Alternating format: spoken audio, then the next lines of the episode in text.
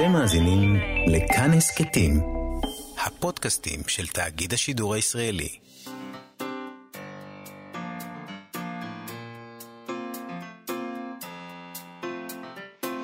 מה שכרוך עם יובל אביבי ומה יעשה לה.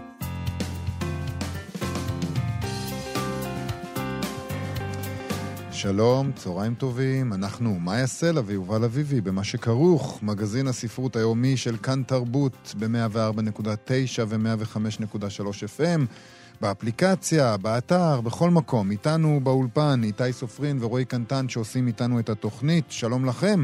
ושלום גם לך, מה יעשה לה? שלום יובל אביבי. אה, אנחנו עדיין בסימן פרס הנובל לספרות היום. אה, אנחנו נחזור קצת לשנת 1966, שאז אה, נזכיר, זכו שניים בפרס הזה, שי עגנון ונלי זקש. עכשיו יוצא תרגום חדש של ספר של נלי זקש, תהילים של לילה, לציון 50 שנים למותה. אנחנו נדבר עליו עם המתרגמת דינה פון שוורצה. נדבר גם עם תום בייקין אוחיון על הרצאה שהוא עומד לשאת במסגרת הדרנים של uh, פסטיבל אייקון, שתעסוק בספרות המגפות. מזמן לא דיברנו על מגפות. אה, אבל אה, קודם... למה לא? למה לא? בואי ננצל את ההזדמנות. לא, לא, אני, זה נושא אהוב עליי, כי אתה יכול לדמיין לעצמך, אני מוכנה לדבר כל היום על מגפות. את זוכרת אה, שכשחזרנו לסגר השני... מגפות ומחלות מין, אני רוצה. אה, גם מחלות מין? כן, זה גם נושא אהוב עליי בספרות. באמת? בוודאי. באמת, אף פעם לא דיברנו על זה. כל כך הרבה זמן. ברור, מחלות מין בספרות. את יודעת בדיוק איזה דברים איומים מעניינים אותי בספרות, ואף פעם לא אמרת. אז תשמע, אני שומרת ככה שיהיו דברים שאני לא אשעמם אותך. יש לי עוד כמה שפנים לשלוף מהכובע. באמת? כן. טוב, תחשבי בינתיים על נגיד ספר מחלות המין האהוב עלייך, ולקראת סוף השידור אולי נחזור לזה. אמרנו, כשחזרנו לסגר שני, אה, התנבאתי שיהיה לנו קשה, כי דיברנו כבר על כל המגפות בסגר הראשון, והנה, את רואה, זה, לא זה באמת... קשה. זה, זה, זה, זה באמת נס פח השמן הדבר הזה. ואם אתה אומר כבר סגר, אפרופו אה, סגר... זה הכל משתלב. אה, תשמע, אנחנו שומעים עכשיו אה, כל מיני שמועות והדלפות על שלבי היציאה מהסגר השני שבו אנחנו מצויים כרגע. אה, בין שאר העניינים גם פתיחת החנויות, אה, לפי המתווה שפורסם בתקשורת, החנויות ייפתחו לכל המוקדם ב-15 בנובמבר. אגב, אני לא יודעת אפילו, כי אני שומעת כל מיני מספרים, כאילו, זה אפילו לא ברור לי. לא, הדבר גם... הזה שנקרא תקשורת, מה... עזבי מה... תקשורת, אה, הממשלה והבכירים אומרים טוב, דברים ברור, סותרים. נכון. התקשורת אמת, אמת. לא עושה עבודה מדהימה, אבל לא, גם לא מדהימה. המשילות פה אה, קצת... אה... למה אנחנו מדברים על למה? הדבר הזה? כי כל העסק הזה כנראה גרם לאבי שומר, אה, מבעלי צומת ספרים, שהוא גם חבר הוועד המנהל של התאגדות רשתות המסחר, להכריז שגם אם הממשלה לא תאשר, אנחנו נפתח ביום ראשון את החנויות, אה, גם ברחובות, גם במרכזים הפתוחים וגם בקניונים. אני מדבר על רשתות מכל התחומים, כולל בתי קפה. אה, שזה מה שנקרא מרד אזרחי, יובל. לגמרי, לגמרי. אה, ראיתי גם שמסעדנים עושים את אותו דבר. הם כבר יש כאלה שפותחים, והם עושים מה שהם רוצים. ככה, אבי שומר אומר... אני לא אוהבת שאתה אומר את זה, הם עושים מה שהם רוצים. כי זה נשמע כזה מופקר, אבל האנשים האלה צריכים להתפרנס. לא, אין לי... אני רוצה... יותר מזה, גם הם מרגישים ש...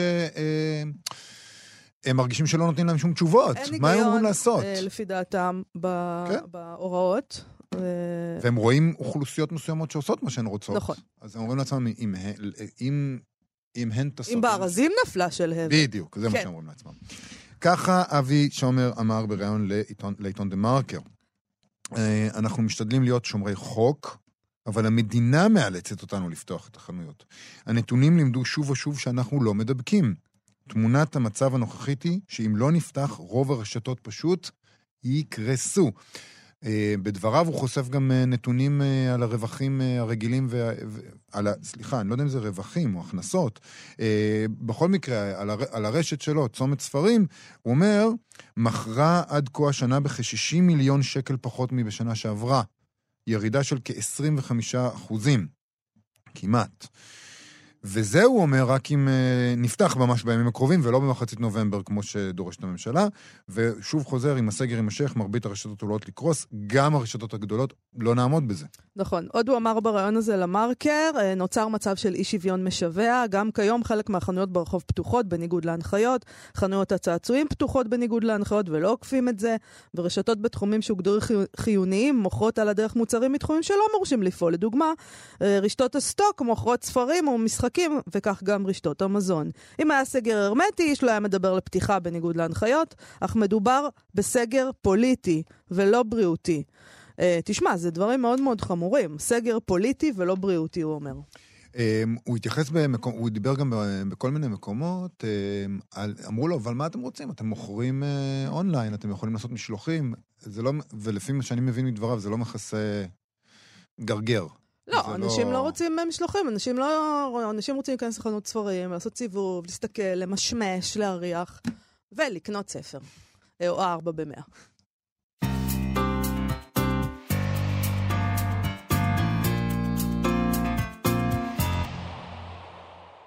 כאן תרבות, אנחנו מה שכרוך, מגזין הספרות היומי שלכם. דיברנו אתמול על פרס הנובל לספרות, המשוררת לואיס אה, גלוק הוכרזה ביום החמישי כזוכה בו לשנת 2020.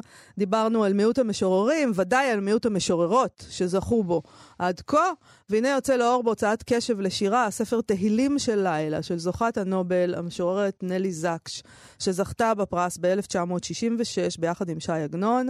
הספר הזה יוצא לאור לציון יובל שנים לפטירתה, במאי השנה. תרגמה אותו וגם כתבה פתח דבר, דינה פון שוורצה, אה, מסטאי, אה, פסיכולוגית קלינית ומתרגמת שירה, חוקרת אה, הקשרים שבין שפה, עדות וטראומה. שלום לדינה פון שוורצה. שלום רב. אמ, אז, אז בואי, קודם כל, נורא נורא מעניין אותי, היא זכתה בנובל, היא משוררת מאוד uh, ידועה, כאילו, וחשובה, ובכל זאת אנחנו יודעים עליה כל כך מעט פה בארץ. אה, נכון, זאת אה, באמת שאלה למה מיעטו לתרגם את שירתה. היא כתבה בגרמנית, היא המשיכה לכתוב בגרמנית כמובן גם אחרי השואה, למרות שהיא למדה מהר מאוד את השפה השוודית וגם עסקה בתרגום משוודית לגרמנית, אבל אה, זה יכול להיות נעוץ במגוון של אה, תשובות ללמה היא פחות ידועה. אני חושבת שהשירה שלה מיד אחרי המלחמה בשנות ה-40 הייתה שירה אלגית, נוקבת, שותתת דם, שירה שמאוד מאוד אה, נכנסה עמוק לפצע של הטראומה, ואני חובשת שקהל הקוראים בגרמניה גם לא כל כך רצה אז לשמוע את זה. את שני הקבצים קבצי השירה שלה שהיא אה, ניסתה לפרסם אה, במהלך שנות ה-40, היא בקושי מצאה מו"ל. אחר כך חל שינוי, ובמהלך שנות ה-50 היא הפכה להיות הרבה יותר ידועה, גם השירה שלה השתנתה. היא הפכה להיות שירה אישית יותר וידועית יותר, באיזשהו מקום מאפשרת יותר מגע, והיא זכתה להכרה גדולה מאוד ב... באירופה. אבל בישראל אבל לא גם, בישראל, האתוס לא, הזה, לא, לא האתוס לא מתאים. מה זאת מה אתה שואל? האתוס לא, לא תואם, אנחנו לא רצינו אה, שירים על אה, סבל וקורבניות, אנחנו היינו במקום אחר שבו לא מדברים על השואה, אסור נכון, לדבר על זה ועוברים הלאה. זה, זה מה שרציתי להגיד במשפט הבא, שבשני העשורים אה, אה, לאחר השואה, גם כאן הייתה שתיקה מאוד גדולה, והניצולים אה, לא יכלו עוד אה, לדבר על הפצע, ובמובן הזה אה, זה היה מקביל ואף אחד לא הזדרז אה, לתרגם אותה. אה, לאחר שהיא זכתה אה, בפרס אה, הנובל בשנת 66, אז כן נעשה תרגום שיצא בהוצאת ספרי תרשיש. ב-1967, תרגמו את המחזה שלה, אלי, שהיא הייתה גם מחזאית, וגם מבחר שירים שלה שאספו אותה ממשוררים שונים ומתרגמים שתרגמו אותה, כמו יהודה עמיחי, שמעון זנדק, משה שפיצר, לאה גולדברג ועוד. ובאמת, אחר כך עוד פעם, עד שנות ה-80 אה, למעשה, אה, לא היו תרגומים נוספים שלה לעברית. בשנת 81 אה, ידידיה פלס, שהיה מתרגם מעולה מגרמני בהוצאת הקיבוץ המאוחד, תרגם מבחר משיריה עם אחרית דבר, קראו לספר מדומה. ובאותו עשור, ב-87, גם ידידיה פלס תרגם את האלגיות על עקבות בחול, שזה היה השירים הממש ממש ראשונים שלה. אחרי שהגיעה לאדמת שוודיה כניצולה. אז זהו, אז בואי ו... נדבר, לפני שנגיע לשיר... לשירה עצמה, אה, נספר עליה קצת, כי אני חושבת שאנחנו לא יודעים עליה מספיק, על ה... ואת גם כותבת בפתח הדבר שלך אה, עליה, אז, כן, אז בואי תספרי לנו קצת על האישה הזאת. קצת. נלי זקס נולדה בברלין בשנת 1891, היא הייתה בת יחידה להוריה, ההורים שלה היו ממשפחה יהודית, בני המעמד הבינוני. אה, מתוארת כנערה מאוד משכילה, מאוד שברירית, עדינה. אה, חלק מהזמן היא הייתה בחינוך ביתי, ההורים שלה מאוד גוננו אליה, היא אהבה גם לרקוד. ובגיל 17 היא כבר התחילה לכתוב שירה, אבל היא כתבה אז כתיבה מאוד אה, נאו-רומנטית, ריאליזם אירופאי, משהו סונטי מאוד מאוד מהודק ונאיבי, היא כתבה על אהבה וטבע. אה, ואלה היו השירים הראשונים שלה, והיא מאוד התעניינה בספרות. כבר בנעוריה היא התכתבה עם, הס... עם הסופרת אה, סלמה אה, לגרלף, שבמהלך השנים אחרי זה בעצם סייעה בהצלת חייה. ואז כשהיא הייתה אישה צעירה, מ-1929 התחילו לפרסם בכתבי גרמנים ויהודים את השירה שלה, אבל כבר בשנות ה-30, בגלל, מאז עליית הנאצים לשלטון ובגלל מוצא היהודי, שיריה נאסרו לפרסום.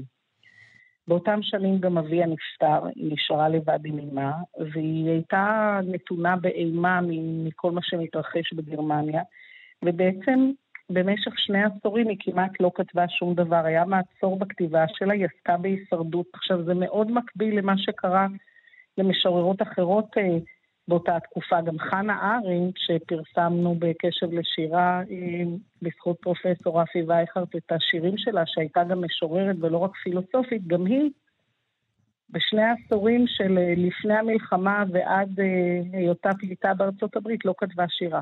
כן. היא כתבה לפני והיא כתבה אחרי, זה היה שנות הישרדות. אבל בשנים האלה נלי זקס כן קראה המון והתעמקה מאוד, התקרבה ליהדות, קריאת כתבים חסדיים, מיסטיקה, תנ"ך וכולי. הוא עסקה בעבודות כפייה וחיה עם אימא שלה בגטו. ואז בשנת 40 החלו המשלוחים מזרחה, וכבר הן היו מיועדות למשלוח למחנות העבודה, במרכאות כפולות, שידוע שהן היו מחנות המוות. ואז היא, היא לקחה יוזמה, פנתה, כתבה לסופרת השוודית סלמה לגלגף, שאגב, אם מדברים על נובל, היא הייתה האישה הראשונה שזכתה בנובל לספרות ב-1909. אמ, והיא עזרה לה, היא כתבה מכתב לשלטונות והשיגה להם ממש ברגע האחרון אשרת יציאה מגרמניה לשוודיה, והם הגיעו כפליטות ב-1940 לשטוקהולם, חסרות כל. קיבלו דירה קטנה מהקהילה היהודית. נלי זקס הייתה אז כבר לא צעירה, הייתה בת 50, אימא שלה הייתה קשישה וחולה, והיא התחילה לעבוד למחייתה במכבסה.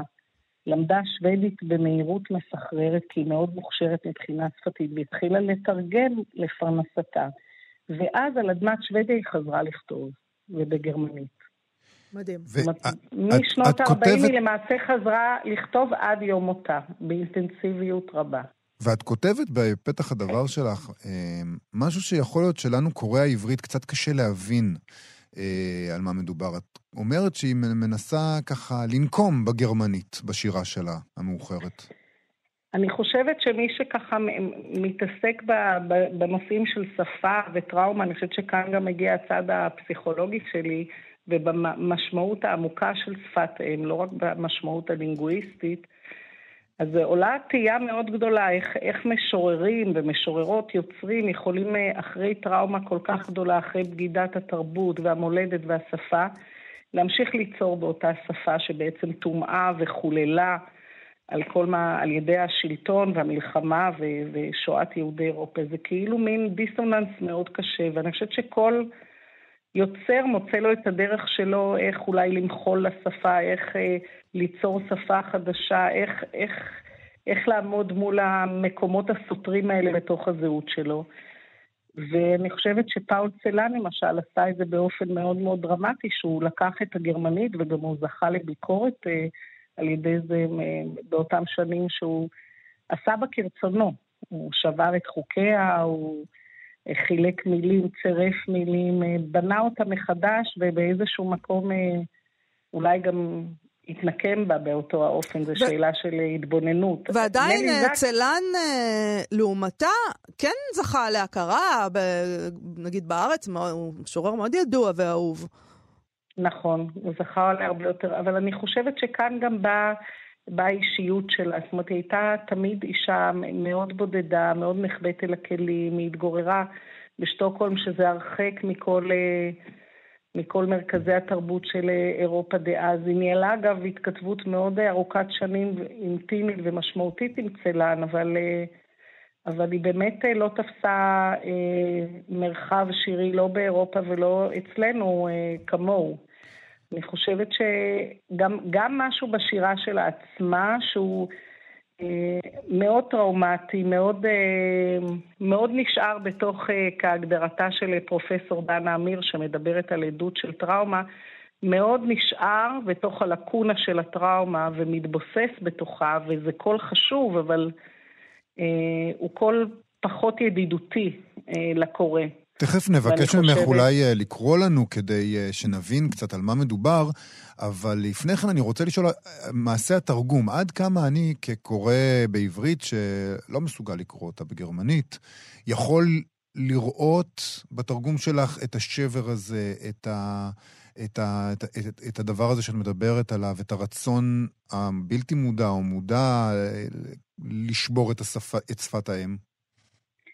אני חושבת ש, שקודם כל תמיד, גם כשמתרגמים ומתרגמים טוב, משהו הולך לאיבוד בדרך. אבל מצד שני, אני חושבת שכן אפשר לראות את זה מאוד אה, בתוכן, פחות ב, בשבירת המילים או בצירופי המילים או בתחביר, כי השיר עובר המרה לעברית, והחוויה הזאת אה, לא נשארת באותו אופן. אבל מבחינת התוכן, לחשוב על זה שהיא כתבה בגרמנית, באירופה, לקהל קוראי גרמנית, ובעצם רוקנה את השפה הגרמנית מכל התכנים שלה, מהריאליזם האירופי, מהעיסוק בתכנים אירופאיים, וכל המוטיבים שהיא הכניסה לתוך הגרמנית היו מוטיבים זרים, מוטיבים של תמורה וגלגול, של נדודים, של חול, מוטיבים מיסטיים יהודים אינטרטקסטואליים, שמישהו לא יהודי בכלל לא יכול להבין את כל המשמעויות שלהם, ובמובן הזה זה נשאר בלתי מפוענח לקורא הגרמני, בואי, שאין בוא, לו רקע יהודי. בואי באמת אה, תקראי לנו שיר אחד שבחרת. אמ, אני יכולה לקרוא את השיר, שבעיניי הוא שיר מרגש, הוא כבר שיר שהיא כתבה בסוף שנות החמישים, שהוא יותר אישי באמת בגוף ראשון, ההתעסקות בטראומה בגוף ראשון יותר, וזה השיר שהקריאה בטקס אה, קבלת פרס הנובל. אפשר ללמוד אגב על הצניעות שלה, על היותה נכבדת אל הכלים גם בנאום אה, פרס הנובל שלה. היא אמרה מעט מאוד משפטים, בעיקר הודתה למי שהציל אותה את חייה ואת חיי מה, וקראה שיר. וזה השיר שהיא קראה. בבקשה. במנוסה, איזו קבלת פנים גדולה, בדרך, עטופה בטלית הרוחות, כפות רגליים בתפילת החול, שלעולם לא יוכל לומר אמן, שנאלץ לנוע מסנפיר לכנף והלאה. הפרפר החולה ישוב וידע ים. האבן הזאת, חותם הזבוב בה, מסרה עצמה בידי. במקום במולדת, אוחזת אני בגלגולי עולם. זה שיר שאני שמח שהקראת אותו, כי אני חושב שגם בו, כמו בשירים אחרים, רואים את, ה, את השילוב שהיא עושה בין נשגב לארצי. אה, מצד אחד עטופה בטלית הרוחות, מצד השני כפות הרגליים הן בתפילת החול. זאת אומרת, היא כל הזמן עסוקה, כמו שאמרת, גם במוטיבים אה, דתיים, יהודיים ואחרים, אבל גם בגוף, בארצי, ב, ב, ב, ב, בטבע, ב, בכל הדברים שהם אה, מאוד מאוד גשמיים. נכון, ובהקשר הזה אני יכולה להגיד אה, שני דברים. אחד, תפילת החול, אפרופו אינטרטקסטואליות, זה מצד אחד חול, אולי חול הנדודים של עם ישראל במדבר 40 שנה, מוטיב מאוד מאוד אה, שמתקשר לנדודים ולעם ישראל. אבל זה גם, יש תפילת חול ותפילת קודש. נכון. יש אפילו בתוך היהדות, זאת אומרת, גם תפילה, תפילה ביום חול היא תפילה נשגבת, היא שונה מתפילה בשבת וב, ובחג, אבל היא תפילת יום חול. זאת אומרת, החול כאן מקבל הרבה מאוד אה, רבדים. אבל השאלה השנייה שלך, שבאמת בתוך ה... שירים שלה מופיעים הרבה מוטיבים ארציים, חומרים, חלקי גוף, ידיים, נעליים מיותמות, עפר, אפר. אה, כמו תמונות מאוד מאוד מוחשיות, כמעט לפעמים אפשר אפילו להריח את, את מה שהיא כותבת עליו ברמה חושית, וזה גם מאוד מאוד אה, אה, מאפיין זיכרונות טראומטיים אה, שהם אה, לא מגיעים אלינו כמשנה סדורה באופן לינארי וורבלי ונכנסים לנרטיב האישי שלנו. הם מקודדים כתמונות, כתחושות, כמו זיכרונות של ילדים, ואנחנו לא מצליחים לעכל אותם, ולכן הם גם יוצאים באופן כזה. אז, אז אני חושבת שגם בשירה לפעמים אפשר לראות את הפרגמנטציה, שהיא מתארת יד ולא את כל, הדו, את כל הגוף. היא מתארת אה, חלקים, כי... כי אני חושבת שהשירה שלה מאוד מאוד אה, מתעמקת ונשארת בתוך הגבולות של הלקונה הטראומטית. ובכל זאת, אולי גם, לסיום... היא גם כלואה בתוכה, היא גם... זה נותן לה משמעות, אבל היא גם כלואה בתוכה. ובכל זאת, לפני סיום, אולי נדבר גם על זה שיש בשירים האלה קצת תקווה לפעמים? זאת אומרת, היא בתוך הטראומה, השירים הם כואבים ו... מדממים, אבל מדי פעם מבליחה איזה מין שורה ככה שמדברת על תקווה, שמדברת על אה, הצלה. אני חושבת שבהחלט יש תקווה. היא אומנם הייתה חולה ומסויטת וסבלה ממחלת רדיפה ומקריסות נפשיות בעקבות הטראומה, בעקבות השנים של המלחמה, אבל היא, היא חיה את חייה, אה, היא ניהלה מערכות אה, יחסים משמעותיות בעיקר דרך התכתבויות. היא הייתה אישה ערירית, לא היה לה זוגיות ולא, ולא ילדים, אבל היו לה אנשים שהיו מאוד קרובים אליה נפשית. היא ניהלה איתם מערכות יחסים של יקומים מקבילים שבהם היו שם חיים, חיים מלאים. והאמינה באהבה, היא הייתה אה, מלאת חום, אפשר לראות את זה בהתכתבות בינה לבין פאול צלן, כמה חום היא ידעה לתת, כמה הכרה, כמה האמינה בקשר. ואני אקריא שיר, אה, אה, שיר שמתייחס לזה, שגם מדבר על זה שהיא כלואה בתוך אה, מילים זבות דם, אבל שהיא גם מבקשת לראות את האהבה, בוודאי הייתה שם גם תקווה. בבקשה. כאן אני קולט אתכם, אתן המילים, כמו שאתן קולעות אותי, מעיטות עד זוב דם, אתן פעימות ליבי, קוצבות את זמני, את הריק הזה המסומן בשמות. הניחו לי לראות ציפור ששרה, אחרת תאמין שאהבה אינה אל המוות. דינה פון שוורצה. מבקשת לראות ציפור. יפה מאוד. אני רק רוצה להגיד לפני סיום, שבאמת כל המפעל הזה של התרגום, של אה, במשך עשור של משוררות יהודיות שכתבו בגרמנית אחרי השואה, הוא בזכותו של פרופסור רפי וייכרד, שכמו שכולנו יודעים הוא מו"ל, משורר, מתרגם, הכל הוא עושה באופן מעולה, וקשב לשירה זה נס. נכון. אז הספר הזה... בין היחידים שמוציאים פה שירה, אז אה, על זה גם צריך להודות. אז קשב לשירה, זו נכון. ההוצאה שבה יוצא הספר תהילים של לילה, של זוכת פרס נובל שנת 1966, נלי זקס, אה, מגרמנית. דינה פון שוורצה, תודה רבה לך על השיחה הזאת. תודה לכם. להתראות. להתראות.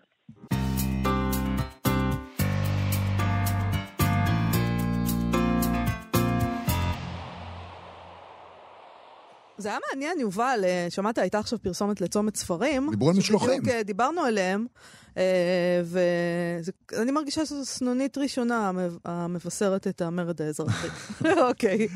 אנחנו לפני זה שמענו את הנחיות חדשות של גון בן ארי, ועכשיו אנחנו חזרנו עם פסטיבל אייקון למדע בדיוני, פנטזיה ומשחקי תפקידים. הפסטיבל הזה נגמר. ואנחנו... מה זה לפעמים... פסטיבל נגמר? הרי אנחנו, ב... אם אין פסטיבל אה, ממש אה, בגופה, מה שנקרא, והכל כן, בזום, כן. אז זה גם יכול לא להיגמר אף פעם. זה החן של הדברים האלה. הוא פשוט, הוא נגמר, אך נמשך. כמו הקורונה, זה לא ייגמר אף פעם. אנחנו תקועים לא בתוך פסטיבל קורונה ופסטיבל אייקון נצחיים, בתוך הלופ. משחק תפקידים שכזה, מעניין. זה נשמע כמו איזה שם של, איזה, איזה נרטיב של דיסטופיה כשלעצמה, נכון? נכון. תקועים בתוך האייקון. Uh, בכל מקרה, היה פסטיבל אייקון למדע בדיוני פנטזיה ומשחקי תפקידים, והוא הסתיים, הוא התרחש במהלך חג סוכות, אבל הם מקיימים הדרנים. נו, אז מה זה הדרנים? איך הוא הסתיים? או שהוא הסתיים או שהוא לא הסתיים. לא, אדרבה, תמשיכו. הרצאות סיום שכאלה הם עושים, אחרי שכבר מחיאות הכפיים של הקהל נגמרו. אחת מהן uh, קולעת למצב הנוכחי שלנו מאוד, זה כנראה לא במקרה. Uh, גם לספרות שבה מתמקד הפסטיבל, שהוא פנטזיה ודיסטופיות ועניינים mm-hmm. כאלה, ואנחנו מדברים על הרצאה של הסופר ומבקר התרבות, שהוא יוצר סדרת הספרים והפודקאסט, האגדות אמיתיות, תום בייקין אוחיון. ההרצאה הזאת תעסוק בספרות המגפות ותשודר ביום שבת הקרוב בשמונה בערב. שלום לתום בייקין אוחיון. שלום רב, אהלן. אהלן. אז... אה, אז מה יש שם בספרות המגפות? ספרות המגפות. מה, ובוא תגיד, הדבר שהכי מעניין אותי, איך זה ייגמר כל המגפה הזאת שלנו? כן, תן לנו את זה, ה... זה, זה בדיוק מה שהכניס אותי לדבר הזה. אני, אה, כמו כולם, בסגר הראשון נתקעתי עם מין חוסר ידיעה מוחלט לגבי מה לעזאזל קורה. Uh, עכשיו, מלא חברים הסתכלו על סטטיסטיקות וזה, אבל מספרים לא ממש אומרים לי הרבה דברים, אבל בספרים אני כן, אני כן מבין. אז לאורך הסגר הקודם פשוט עברתי על ספרות המגפות. בתקווה שיש שם איזושהי תשובה לגבי uh, משהו ממה שקורה uh, היום. כן, יאללה, כן. תנחם אותנו, תן תשובה. כן, כן. לא תנחם, אולי לא, אולי זה לא מנחם, לא יודעת. אה, אולי הכל נגמר. אתם הולכים למות, יובל ומאי. בחלק מהמקרים הכל נגמר, כאילו, אמ, סטיבן קינג, האפוס הענקי שלו, העמדה, מתחיל במגפה כזאת שמחסלת אה, כמעט את כולם, אבל אז הוא שואל, ומה אם זה אכן סוף העולם? ומשם מתחילים, אה, השטן מתחיל אה, לאסוף חיילים, הקדושים מתחילים לאסוף את הטובים למין קרב ענקי כזה. Mm. שאפשר להגיד שאולי אנחנו נמצאים שם עם החלוקות האלה. כן, אה, נכון. כן, זהו, יש פה חלוקה כזאת ברורה בשבילך. מי יאסוף את יובל? אני רוצה להבין. כן, לאיזה צד אני שייך? אני לא יודעת. אני לא יודע, אני לא יודע. ברור שאני מלאך, מה זאת אומרת? טוב, אז אני אלך עם השטן. אם אישה שחורה שמנגנת בגיטרה באה אליך בחלומות, אז הכל טוב, אתה מהטובים. אוקיי. ואם אה, גבר eighties אה, מסוכס כזה, אה, עם חיוך מפחיד מגיע אליך בחלומות, אז יש מצב שאתה צריך לעשות קצת חשבון. ברור שגבר eighties... ברור. אבל תשמעו, לכל המאזינים שלנו, עכשיו אתם יודעים איך לפעול. כרגע במהלך הקורונה. לקרוא את סטיבן קינג. לא, זה תלוי מה מופיע לכם בחלום, יש שתי אופציות. ואומרים שאנחנו, שאנחנו לא נותנים הנחיות מדויקות. הנה, יש הנחיות מדויקות. אוקיי, מה עוד? איזה עוד אופציות יש לנו שם אה, בספרות? אחת ההפתעות המגניבות שמצאתי היא של קארל צ'אפק, אה, מחזה של קארל צ'אפק. קארל צ'אפק ידוע בעיקר בגלל סיפור קצר שהוא כתב, ששם הוא טבע את המילה רובוטים. מכונות שעובדות מהמילה רבוטה. אבל במחזה שהוא כתב יש מגפה שמחסלת מלא אנשים בתוך דיסטופיה דיקטטורית כזאת, ורופא אחד מוצא חיסון. והוא מתחיל לרפא אנשים, אבל הוא מסרב לתת את החיסון למדינה. כי כל עוד uh, זה, המדינה היא דיקטטורה ואין חירות לאנשים וכולם רעבים, אז מה זה משנה אם יש או אין מגפה? למה לחסן אותם? קודם כל שיבטיחו שלום עולמי, ואז הרופא ייתן לכל הכוכב את התרופה שלו. אוהב את זה. יפה, כן. זה גם... גם, אתה יודע, מרד אזרחי, זה בדיוק... אי אפשר לסמוך על אה, השלטון, זה... מרד אזרחי, כן. זה נהדר, זה בדיוק מה שקורה. כן. בערך, אני יודע. נכון. אני לא יודע אם אנחנו אמורים... תן ליובל רגע להגזים, מה אכפת לך? לא, אני לא יודע אם אנחנו אמורים לצהול כל כך מה... מה נעשה, נבכה, זה כבר קיים, זה קורה לנו. לעתים אני בוכה. אז תבכה בלילה, בחושך. מה, איזה עוד דוגמאות? אמ, חילקתי את הספרים למין הקאנון של ה... ספרות, הספרות היפה, ובגלל שזה אייקון אז יש אה, ייצוגים למדע בדיוני וכאלה. אבל מה היה ספר המגפה הראשון, הופתעתי לגלות? מה? אדיפוס המלך. אדיפוס, כן, אה, יש מגפה בתבאי. נכון. אנחנו היום כל כך הרבה עם פרויד, שאנחנו חושבים שאדיפוס זה משהו על מישהו עם אימא שלו ומשהו כזה. אבל זה לא, זה לא. כל ה drive מאחורי הסיפור זה שיש מגפה נוראית שהורגת את כולם. וכולם צועקים, אה, אה, ואדי לוקח על עצמו להציל את המצב, גם במחיר אישי כבד. עכשיו, גם האנשים שצעקו בהתחלה במקהלה אה, שרק אדי יציל אותנו, וגם אלה שאמרו שאדי לא יציל אותנו, הם כולם רוצים שהוא יציל אותנו. אה, זה יפה. גם במחיר אישי כבד. זה יפה. זאת אומרת, אומר לעצמך, לא משנה... אם יש פה אוכלוסייה שאומרת, אנחנו לא שמים מסכות, או יש פה אוכלוסייה שאומרת, אנחנו פותחים את החנויות, או שיש פה אוכלוסייה אוי, שאומרת... אתה פשוט... וכולם אוי, רק רוצים נורא, שאיזה אדי יבוא ויציל אותם. אה. זה מה שהוא אמר, מה אני אעשה? מה אני יכול לעשות? לא בכזאת גסות, הוא אמר. לא, לא בכזאת גסות, בשביל זה יש אותי. תגיד, אני רוצה... יש מי שאחראי להציל, ובמקרה הזה זה אדי, אין מה לעשות. אני רק רוצה לדעת מי אחראי להציל כאן. אה, ומה המחיר האישי שהוא עומד לשלם. אבל אני רוצה לשאול אותך... אתה תדע בקרוב. אחרי ש... או, או ברחוק, אני לא כן. יודע. אה, אני רוצה לשאול אותך, מצאת איזשהו... אתה יכול להגדיר את זה כז'אנר, את ספרות המגפה? יש לזה מאפיינים ברורים? יש איזושהי, איזשהו משהו שאתה יכול להגיד על כלל היצירות שקראת, או שבאמת זה מערב פרוע? אז זהו, אחרי... אה, כמה יש פה? 24 ספרים על מגפות, שמסתרים על פני אלפיים שנה. אה, ניסיתי למצוא את המכנה המשותף הזה, שאפשר להגיד, הנה הפאנץ', כאילו, משהו לסיים איתו את ההרצאה, שיהיה יפה.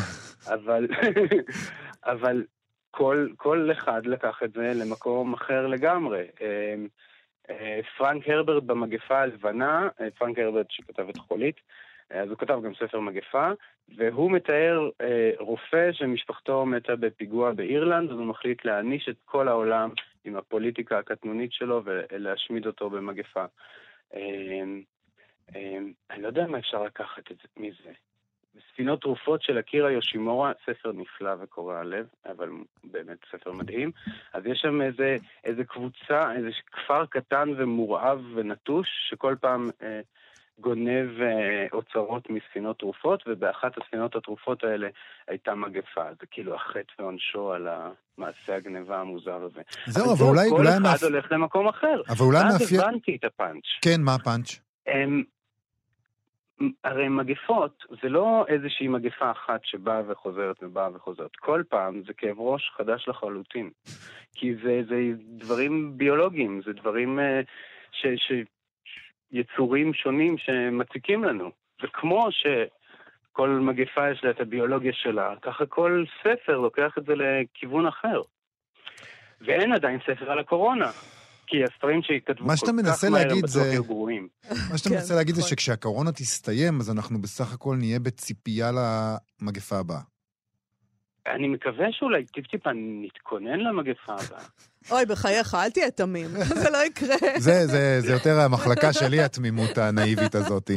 לא, אני חושבת שמה שאנחנו כן יכולים להסיק אולי, זה שאתה צודק, המגפות זה מגפות, זה מחלות, זה נגיפים, זה וירוסים, לא יודעת מה. אבל האדם, ההתמודדות של האדם עם הדבר הזה, זה תמיד איזה ניסיון לגזור אה, איזה מין מסקנות ואיזה מחשבות שהן הרבה מעבר לדבר הזה שנקרא מחלה. על המוסר ועל ההתנהלות שלו ועל היחסים שלו עם העולם ועם ה... אז, ועם ה... אז אני חושב שמי שעשה את זה הכי, מי שדיבר בדיוק על זה, אה, זה סרמגו. היה לו שני, קודם כל הספר על העיוורון שלו. נכון. מגפה נוראית שעושה את כולם עיוורים, ומשם האדם הופך להיות הדבר הבהמי ביותר שהוא יכול להיות, אה, פחות או יותר. אבל אז הוא כתב איזה המשך בשם על הפיכחון, שפחות אנשים קראו, ושם זה לא מגפה בכלל, זה אה, יום אחד כל האזרחים של איזה עיר, אם אני לא טועה, אה, שמים פתק לבן בכנסת, mm. בבחירות. בפרלמנט, אה, כן. פשוט אה, אה, מוציאים את עצמם מהכלל. והמדינה מזדעזעת, שמה נסגר, שעיר שלמה אה, מוציאה את עצמה מהמשחק, אז היא שמה את העיר בבידוד, ומפסיקה אה, לנקות להם זבל וכל השירותים וזה וזה. אבל אז סרמגו עושה משהו יפהפה. אה, יום אחד כל האנשים פשוט יוצאים מהבית שלהם ומנקים את הרחוב. זה יפה, זה יפה אני מאוד. אני לא אוהב את האחריות האישית שהעניין הזה מטיל עלינו. אני מאוד אוהבת את זה, והנה כל ההבדל ביני לבין יובל. תום בייקין אוחיון, תודה רבה לך על השיחה הזאת. כאמור, ההרצאה שלך, שבטח יש בה עוד הרבה דוגמאות, אה, ספרות המגפות, תשודר ביום שבת הקרוב בשמונה בערב. אה, בזום, כמובן, זה לא, זה וירטואלי. גם בפייסבוק גם של בפייסבוק. אה, אייקון. אז, אז תלכו לפייסבוק של אייקון ותגלו איך מגיעים לשם. תודה רבה לך. תודה לכם. להתראות. יום נפלא.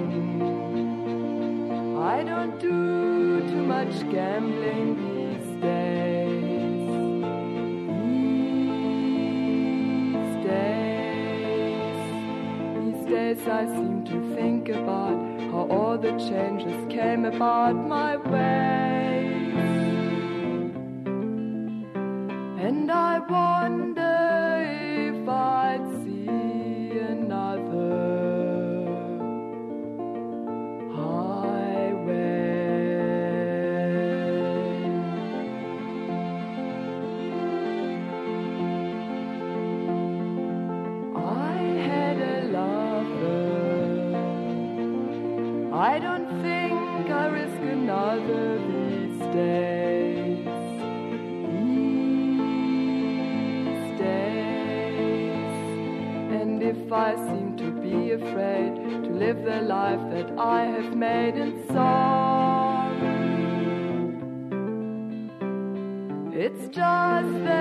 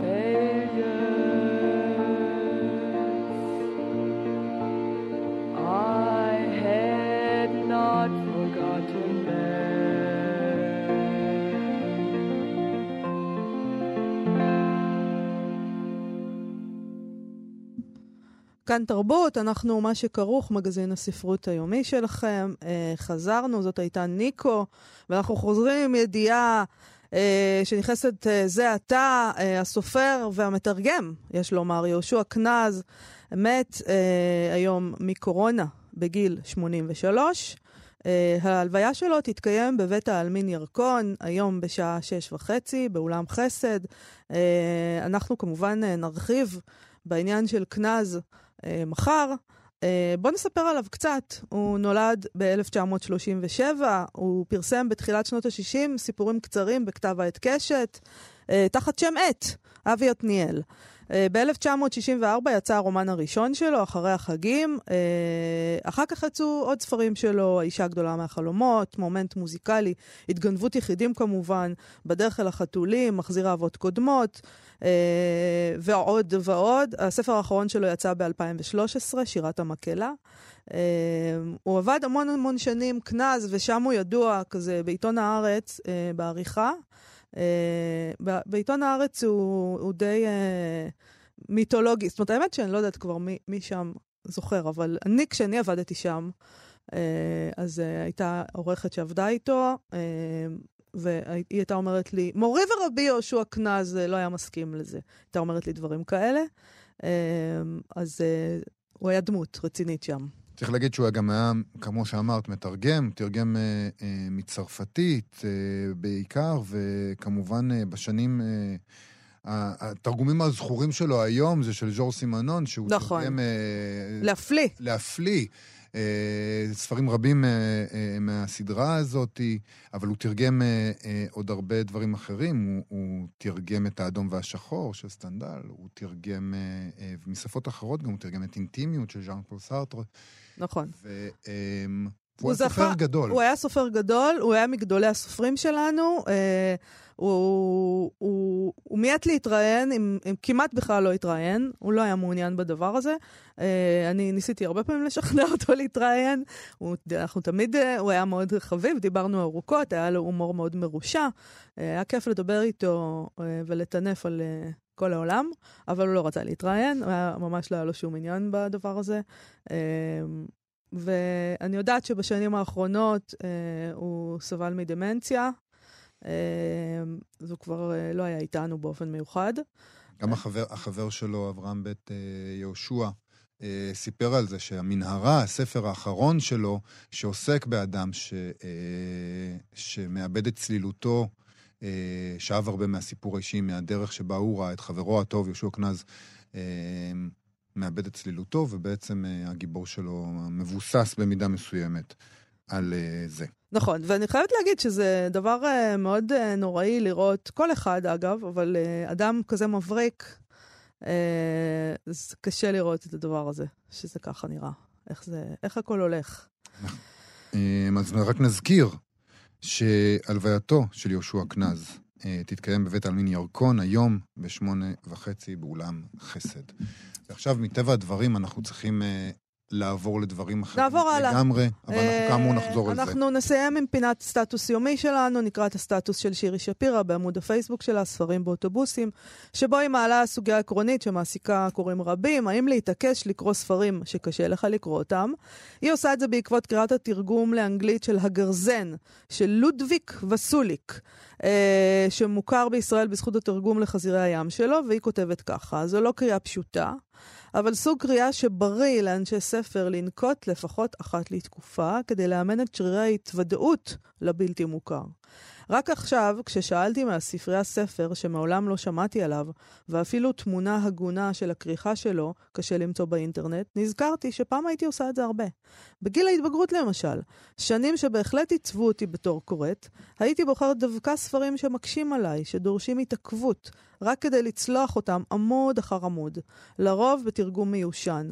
הייתי קוראת ככה אז כי האמנתי שלעבור משוכות כאלה יחשל את האינטלקט שלי, ישמש נוגדן לחינוך המנוון שקיבלתי בבית הספר, ויהפוך אותי לעל אדם. אכן, התעכבתי אז גם על דפים רבים בכתבי ניטשה. כשהגעתי לאוניברסיטה, המקום שבו סוף סוף התבקשתי לקרוא הרבה ולעומק, קיבלתי מפתח להרבה יצירות ספרות קשות, קשות במרכאות, היא כותבת.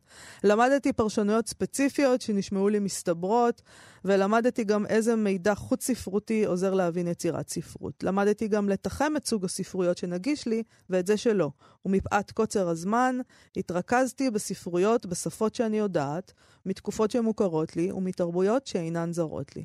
זה לא סוג קריאה רע, כי בכל יצירה עדיין יש זרות שמחכה להתגלות. אבל רמת הנגישות גבוהה יחסית, וזה מה שהיה לי זמן ואנרגיות לקרוא בעשור ומשהו האחרון. עכשיו, אמנם עדיין אין לי זמן לקריאה משוטטת ונטולת נקודות האחיזה שסיגלתי לעצמי בגיל ההתבגרות, אבל אני מתגעגעת לחוויה הזאת ורוצה שמילים יתווכו לי משהו חדש, משהו רחוק. אז עשיתי הפסקה מספרות אמריקאית עכשווית, אלגנטית ומהודקת, ומספרות ישראלית שמדברת בשפה שאני מכירה באופן הכי אינטימי, וגם מהספרות הגרמנית וספרות היידיש שלמדתי לקרוא באקדמיה, ואפילו מהספרים היותר מרחיבי אופקים שאני קוראת בכל שנה לכבוד אוגוסט. חודש נשים בתרגום, כי גם הם מתווכים לעילה במידה שאני אסירת תודה עליה, אבל גם נוטלת ממני את התחושה שאני קוראת בטריטוריה, בטריטוריה בלתי מוכרת, והחלטתי לממש תשוקה עמומה לספרות צ'כית. תשוקה שמעולם לא ליביתי, כי זה לא היה כדאי. זה יפה, והיא כותבת עוד על הספר הספציפי הזה, אבל זו סוגיה אה, עקרונית. אה, היא אומרת, אה, לקרוא ספר שלא תורגם אה, לעברית, שמגיע מעולמות שונים משלנו, שהמטאפורות בו לא מוכרות לנו, והיא כותבת ככה, האנגלית של התרגום מאתגרת, הרקע ההיסטורי לא מוכר לי היטב. יש לי הרגשה שאני מפספסת הרבה רמיזות חשובות בגלל היעדר היכרות מספקת עם התרבות הצ'כית והיעדר חומר אה, בנושא שבעבור אה, ספרים אחרים התרגלתי למצוא בעמוד החיפוש הראשון בגוגל. אין הקדמה או אחרית דבר מאירת עיניים, וחוץ מזה, בהיותי טיפוס אורבני ממדינת ישראל הסלולה למשעי, קשה לי להתמודד עם כמות הטבע ובעיקר העצים שיש ברומן הזה. כל כך הרבה עצים מסוגים שונים, פעילויות שקשורות לעצים, בולי עץ, את ומטאפורה אחת מרכזית של גרזן, שבוודאי עוד לא הבנתי במלואה. אבל זה בדיוק סוג המטאפורות שאני אוהבת. מטאפורות שהן כמו מקווה מים גדול שאין לך גישה אל קרקעיתו, וטוב שכך. וכך אני גם אוהבת, אה, כך אני גם אוהבת לקרוא, במסע צלילה שאיני יודעת מה היעד שלו ולאיזה עומק אוכל להגיע. לפעמים צריך לקרוא על בטן ריקה. כלומר, לקרוא בלי ידע מוקדם ובלי שיקול כדאיות. לקרוא כדי לחוות מה הטקסט כשלעצמו יכול לעורר בנו וללמד אותנו.